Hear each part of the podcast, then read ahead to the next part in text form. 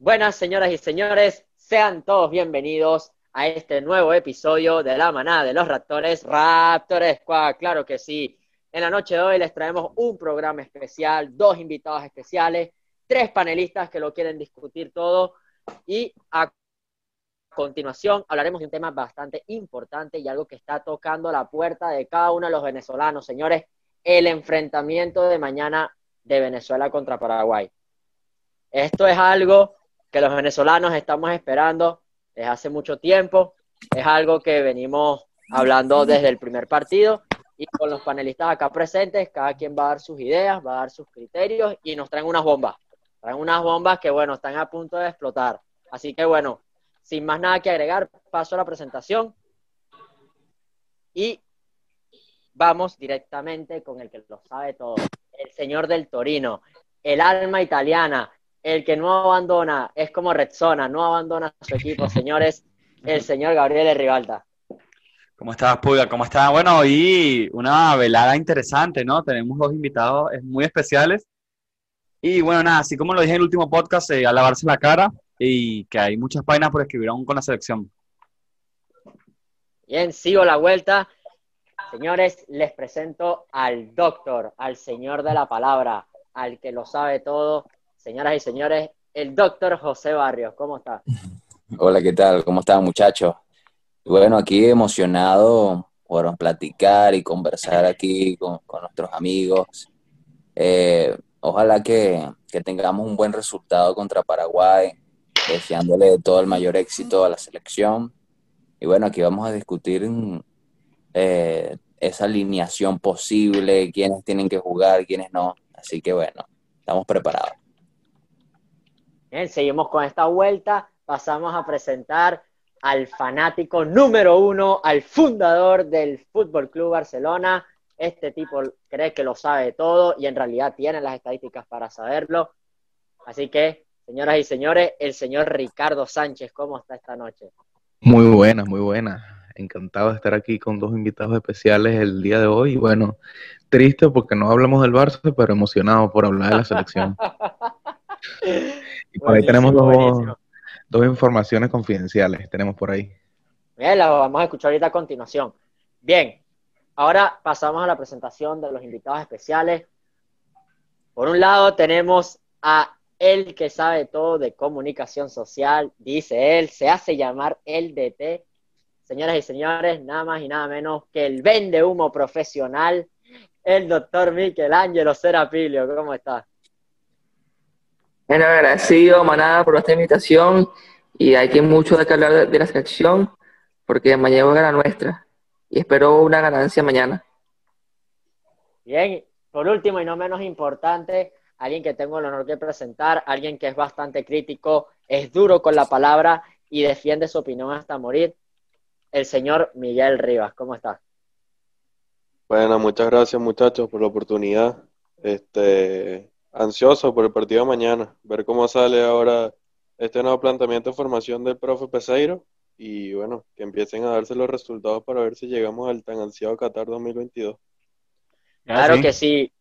Y damos inicio, señores, a este episodio y les pongo la primera idea sobre la mesa para su discusión y es que, ¿qué opinan acerca del once que se ha estado divulgando de Venezuela para, la, para el enfrentamiento que tiene mañana contra la selección de Paraguay? Bueno, yo pienso que, que directamente eh, ese tuvo que haber sido el once contra Colombia. Claro, sabemos que, que Soteldo llegó tarde, que bueno, las cosas una que otra no se dieron, pero a mi parecer, eh, me parece que, bueno, valga la redundancia, que, que creo que es el, el once más sólido que podemos tener. Por ahí dicen que puede ser Luis Mago, por ahí dicen que puede ser Chancellor. Para mi opinión, yo no condenaría de una Chancellor porque tuvo un partido malo y le daría esta segunda oportunidad, pero vamos a ver cómo sale el resultado de, de, de esta nueva alineación. Bien, tengo entendido que el señor Ricardo nos tiene una bomba preparada, así que bueno, ¿qué más? Estamos preparados para escucharla. Bueno, muchachos, aquí le tengo el once que se está barajando a estas horas, la posible con la que han entrenado los jugadores de nuestra selección, el once de Fernando Peseiro para este, este encuentro contra la selección de Paraguay es más o menos similar al de... Es el mismo parado táctico que usaron contra Colombia, solo que cambian algunos jugadores. Tenemos a Fariña en el arco, Rosales jugando por la derecha, primer cambio táctico interesante, los mismos centrales Chancellor y Ángel, y por la izquierda, ojito por ahí, Rolf Galaxy, el modelo de la selección.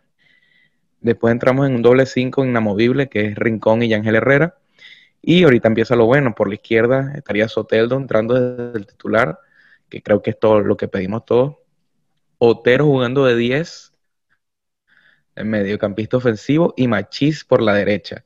Y el nueve sería el colorado Aristeguieta.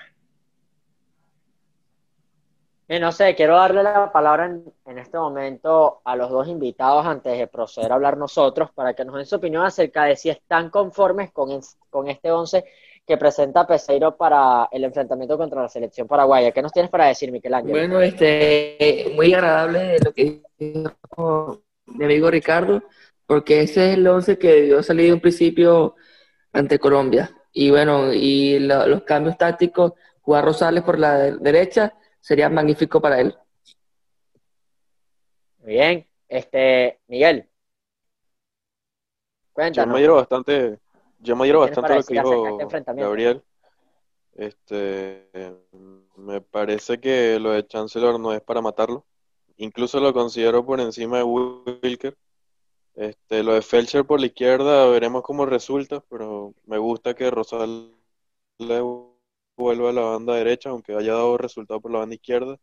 Soteldo, vamos a ver cómo viene después de, de toda la locura que pasó. Este, esperemos que entre enchufado como esperamos.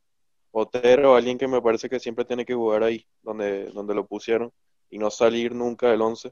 Creo que de, de lo mejorcito que se vio ante Colombia, esos veinte minuticos, veinticinco minuticos que jugó. Y bueno, veremos si el Colorado enchufa alguna pelota ahí. Bien, doctor. Aquí aprovechando que estamos hablando de el nueve de Venezuela, ¿qué opinas de este, de este nuevo personaje Aristeguieta? ¿Cómo lo ves en este ámbito de la selección? ¿Lo ves que puede causar alguna diferencia o crees que va a ser más de lo mismo? ¿Cómo lo ves? Bueno, yo creo que para los jugadores que le están acompañando, que son Soteldo, Otero y, y Darwin Machís, que creo que son jugadores bastante dinámicos, sobre todo Soteldo, creo que va a tener la oportunidad de quitarse la marca, de esperar ese balón, porque Fernando Aristeguieta es un, un gran delantero, pero no es un, un, un delantero que se quita las marcas, que, que no, no es ese parecido como Salomón Rondón con el físico, De, de, much, de mucha agilidad. Yo me atrevo a decir que es un, un delantero efectivo, pero bastante tosco. Entonces creo que con este, en este tipo de jugadores que lo acompañen, creo que, que, que va a ser muy bueno para él. Yo en lo personal apostaría por otro tipo de jugador, darle la oportunidad a jugadores como Eric Ramírez, Ponce, que creo que son jugadores que, que también tienen muy buen rendimiento en sus clubes, y creo que se debería dar la oportunidad. Ahora, José, este, hablando así del delantero, yo creo que Aristeguieta, dentro de todo, es la mejor opción. ¿Por qué? Porque el Aristeguieta de, de hoy en día no es el mismo Aristeguieta, la promesa que veíamos antes, ese jugador que, que quedaba debiendo en la selección. Creo que ha, ha madurado bastante. Sí es verdad que ahorita no está jugando los noventa minutos en su club, pero sí tiene una, una cierta continuidad. Y creo que es importante los movimientos que va a hacer nueva, pelea todas las pelotas, pero te molesta, hasta ahí te va a molestar, y hacen que es pivotear. Y que queremos que el jugador pivotee, juegue con Otero, con los extremos, abran a las bandas, metan un centro o ellos peguen. Entonces, creo que, que es un plus que nos puede dar Aristeguieta. Yo concuerdo contigo, Rick. Una referencia, también tiene una referencia de área que no se tuvo contra Colombia. Me parece que es importante también por el centro que pueda llegar y, y, y que esté en buena posición para enchufarla también. Yo pienso algo, Rick. Aristeguieta se las ha visto verde en el sentido de antes de Aristeguieta estaba Rondón y estaba Joseph de banca. Entonces, ahora que no está ni Joseph ni Rondón, creo que por opción eh, sería Aristeguieta, eh, quitando que se metió ya Córdoba de primero, que a mi punto de vista tiene más experiencia en lo que es ámbito internacional, como lo mencioné en el podcast anterior, que jugó, ya jugó Mundial, jugó la final, tiene ya un, un entre muchas comillas, un recorrido medianamente amplio en lo que es Europa. Entonces, no sé qué me puedes decir tú, compañero Mique, de Aristeguieta como delantero nueve.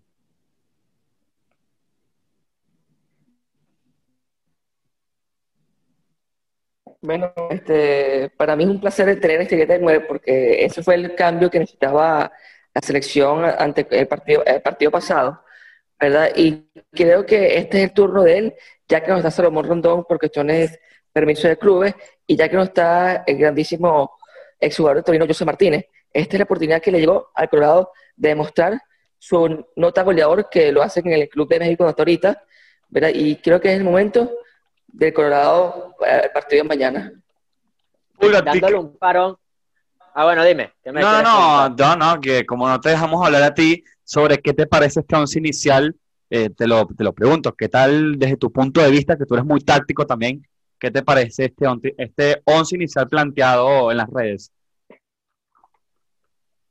Bien, este, acerca de este once yo veo algunos relevos, o sea, veo que podemos utilizar con este esquema de juego más que todo, las, no solamente las bandas, sino que también podemos aprovechar la pieza clave que tenemos, que es Otero, que sabe mover bastante la pelota, y creo que podemos generar espacios de juego.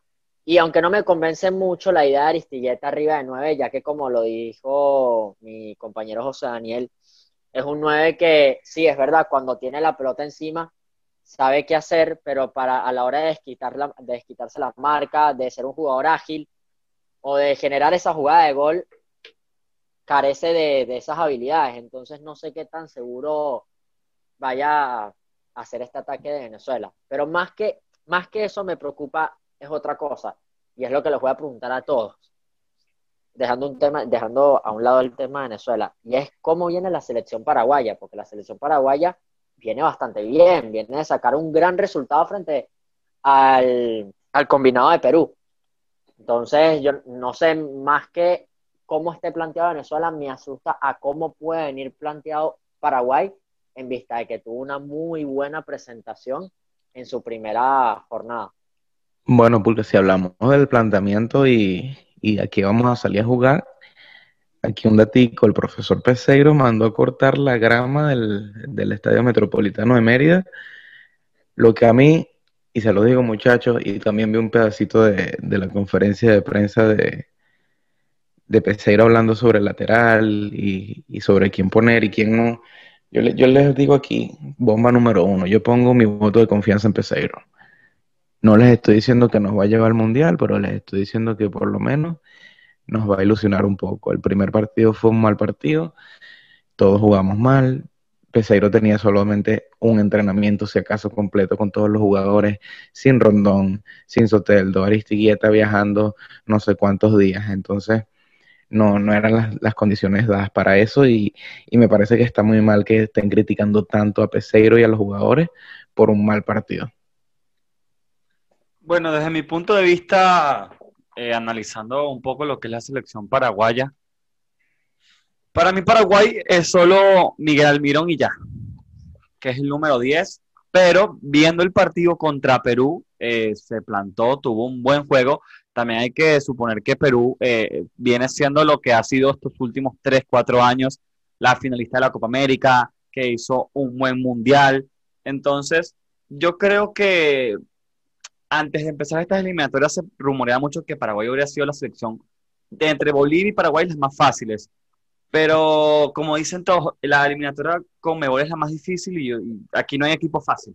Aquí hay que seguir a jugar, jugarlo bien, plantear su juego y hacer goles, más nada, no importa si sea Brasil, si sea Bolivia, si sea Venezuela.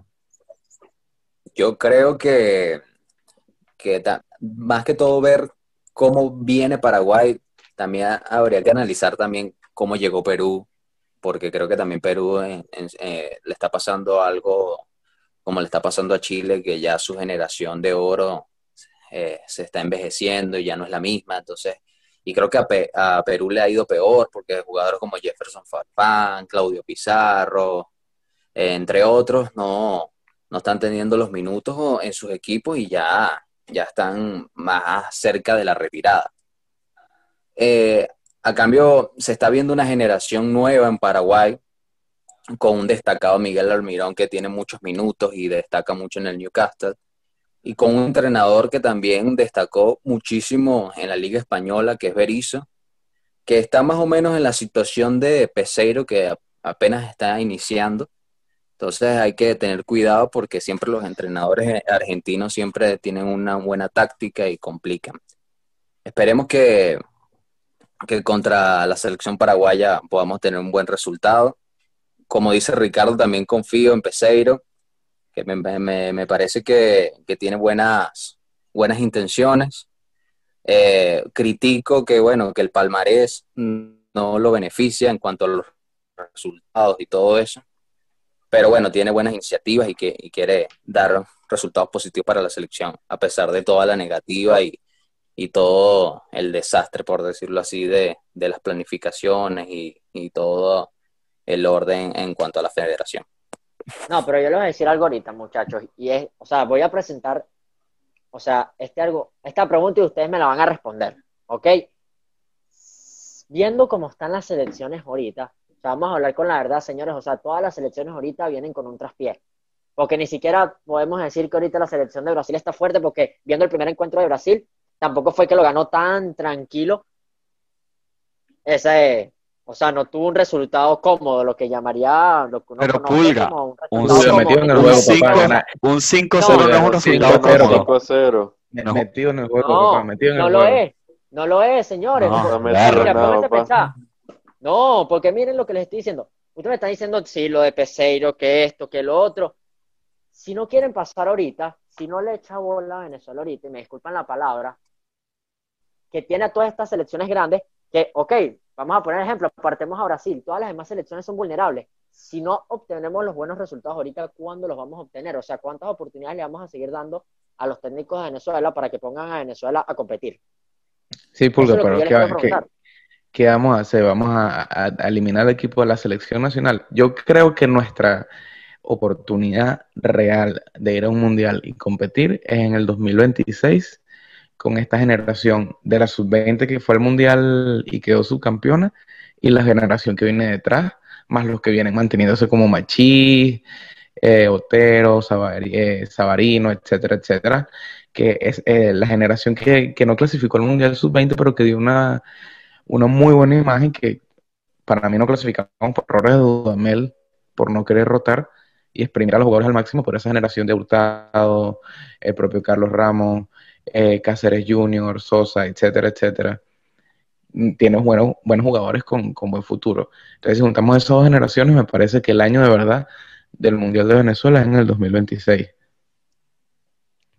Bueno, pero yo... Yo lo, no. yo lo que pienso es que por lo menos, o sea, y es algo, una opinión bastante personal, es que se podrá tener los problemas que se tiene a nivel de federación por temas país, se podrá tener el problema de, la, de las cuarentenas, de la pandemia, de, de la no eh, el no tener ritmo de juego, el que las ligas no comiencen bien, este que algunos jugadores no estén viendo minutos, todo lo que tú quieras. Pero el once que salió a jugar contra Colombia son puros jugadores que, exceptuando la defensa, y exceptuando de la defensa también a Chancellor, que venía haciendo regular en el Brescia.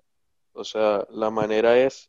no perder, no que tengan tres goles, sino la forma como pierde, eh, la falta de actitud que por lo menos yo le vi a los jugadores en la cancha. O sea, no podemos echarle solamente, y ahí en, en esa parte difiero, difiero perdón, un poco de lo que dijo Ricardo, en el sentido de que no hay que salir a matar o a Peseiro o a los jugadores. O sea, Peseiro capaz es el que menos tiene culpa eh, o menos tiene responsabilidad en ese resultado, porque me parece que a pesar de que tengas poca preparación y tengas poco tal, o sea, son jugadores que, que ya tienen ciertos galones. Partido, o sea, pero yo te digo, Ángel, están en Europa League y se cargaron al Granada. Entonces, en la selección que hicieron, y, y no solamente ellos dos, Tomás, este Córdoba, que tuvo su oportunidad de demostrar y no pasó nada, este, o sea, Murillo, que venía, que venía siempre siendo, haciendo buenos partidos en la selección tampoco, o sea, se vio una selección sin... Sí, pero que te te... interrumpa, Gabriel, ya, eh, disculpa no que te interrumpa para decir otro. un comentario, o sea, siguiendo la idea de Miguel, y eso es lo que yo les digo, o sea, que me dicen, no, que es un partido, no, que vamos a, vamos a confiar en Peseiro, no, que, bueno, Venezuela para el próximo partido va a plantear una mejor...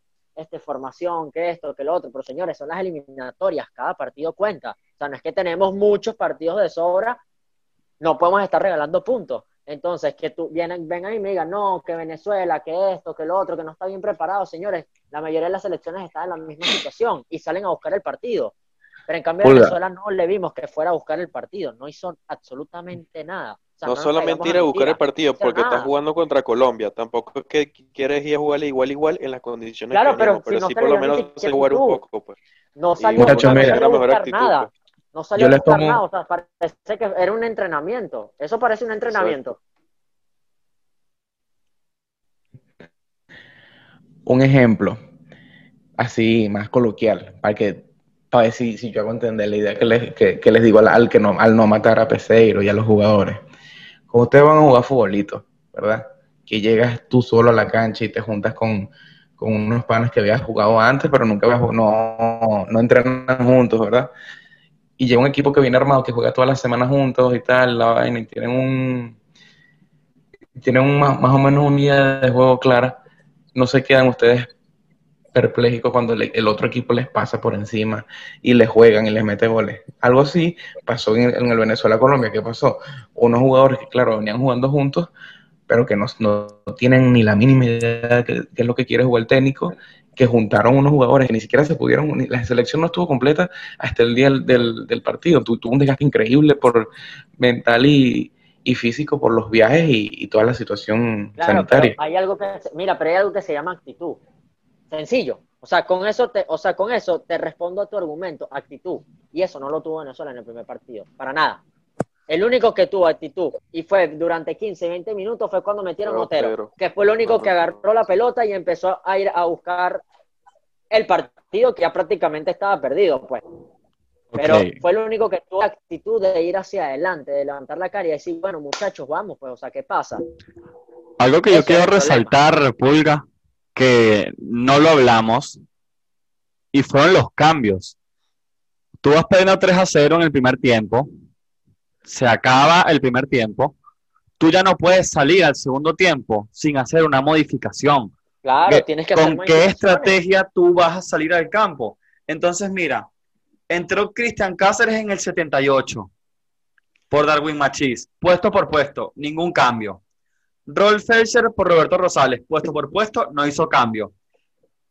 Juan Piañor por John Muriño, no hizo cambio, puesto por puesto. Y Jefferson Saborino por Otero. Entonces, ¿a qué? Yo, como dice Ricardo y como dices tú, yo confío plenamente en Peseiro, pero ¿qué quiso hacer Peseiro con esos cambios? Probar. Lo que me parece fue que lo que Pero, quiso hacer Peseiro por el poco tiempo que tenía de, con el equipo, no quiso inventar y se tiró a lanzar a la que hacía Dudamel y listo.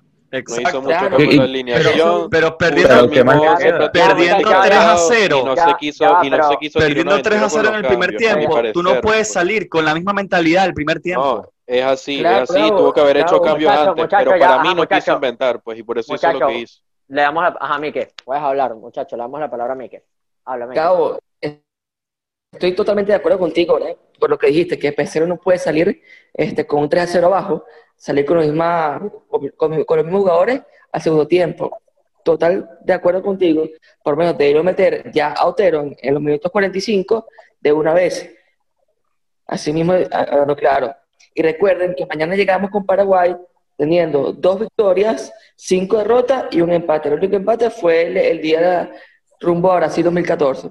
Pero con la elección que está planteando Peseiro, te, será bueno para enfrentar a, a los guaraníes. Mique, ¿qué qué? Me estás, Mique, ¿pero qué me estás contando? Mique, metido en el juego, me estás hablando de eliminatorias dos mil catorce, hermano. Han pasado no, no, seis años. Hablando, ¿Qué me estás la, hablando? Mique. Ya, ya sé.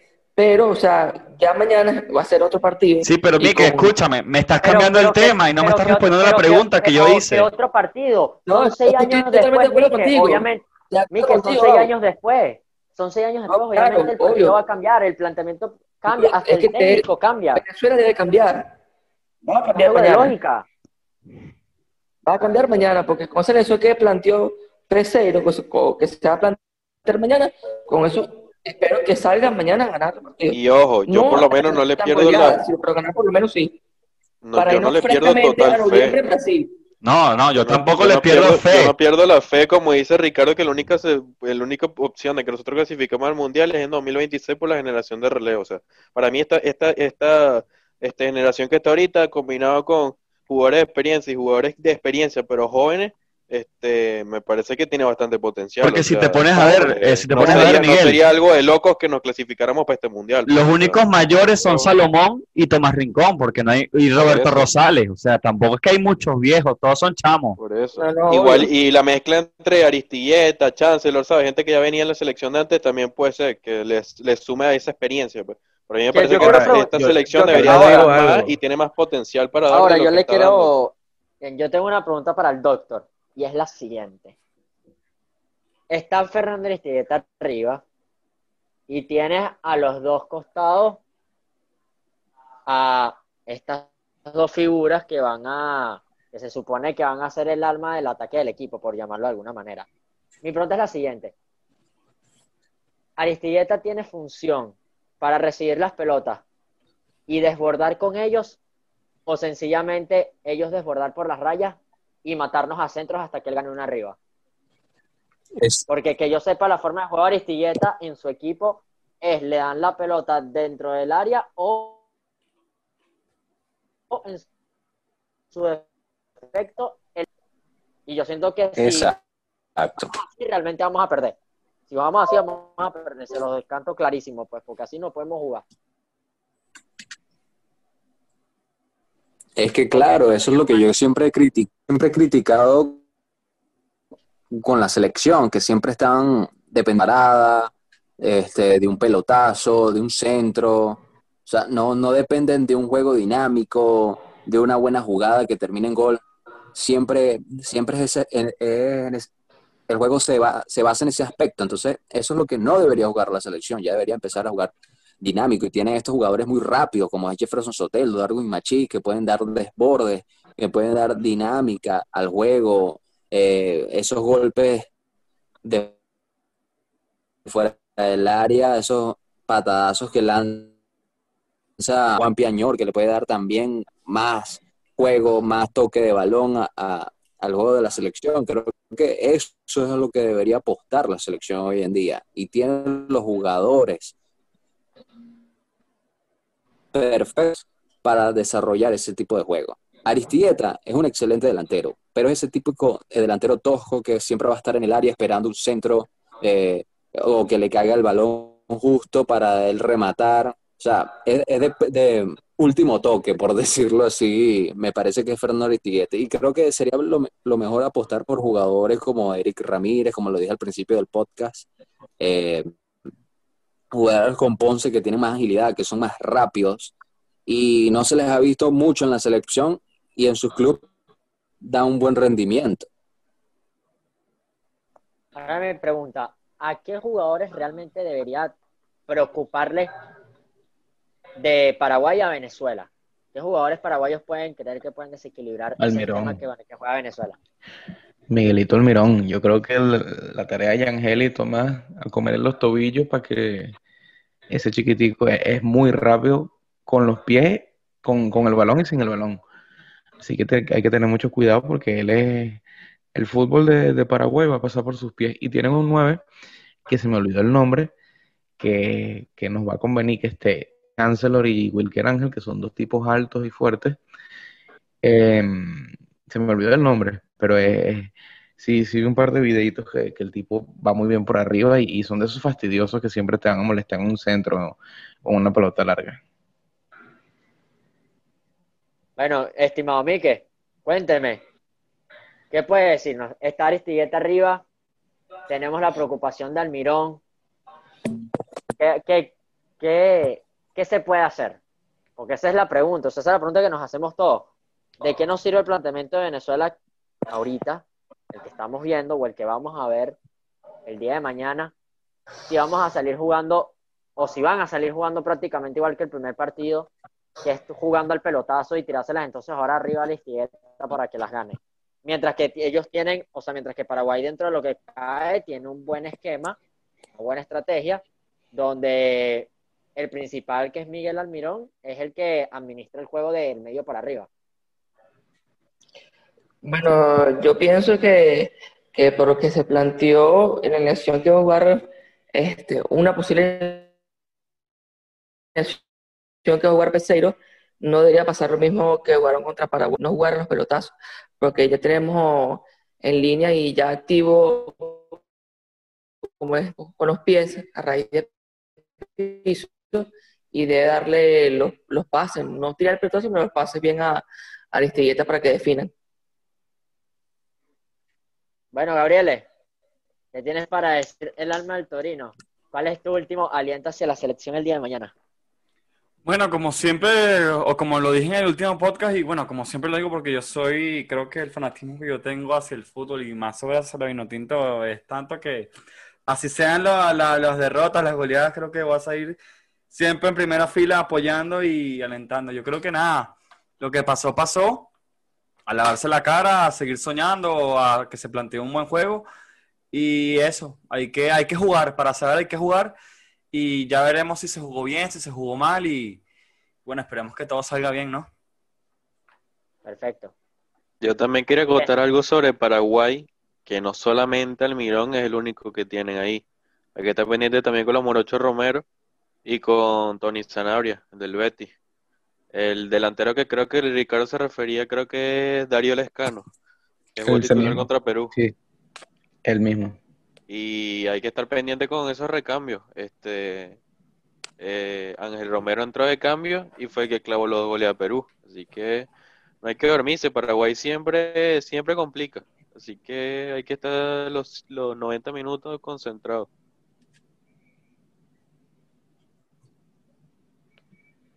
Muchachos, un, un poquito de, de información que estaba viendo antes de grabar el podcast. El gran periodista Humberto Turinese eh, estaba haciendo un live en Instagram y dio un, un, un par de informaciones sobre algo que hemos visto en las redes estos últimos días, de que había un, una gran molestia de los jugadores y el cuerpo técnico sobre las instalaciones del hotel, que no estaban en condiciones para quedarse, para alojar un, un, una selección nacional, y él confirmó que habló con Bernardo Añor, que es el encargado ahorita de la federación, pues puesto de todas las irregularidades que se han dado, es, creo que es el jefe de la... El, es, es el encargado de la delegación de emergencia, creo que se llamó, algo así. Eh, habló con él y bueno, le, le dijo que... Que todo, que todo eso era mentira, que, que, que en realidad estaban en unas buenas condiciones a pesar de todo.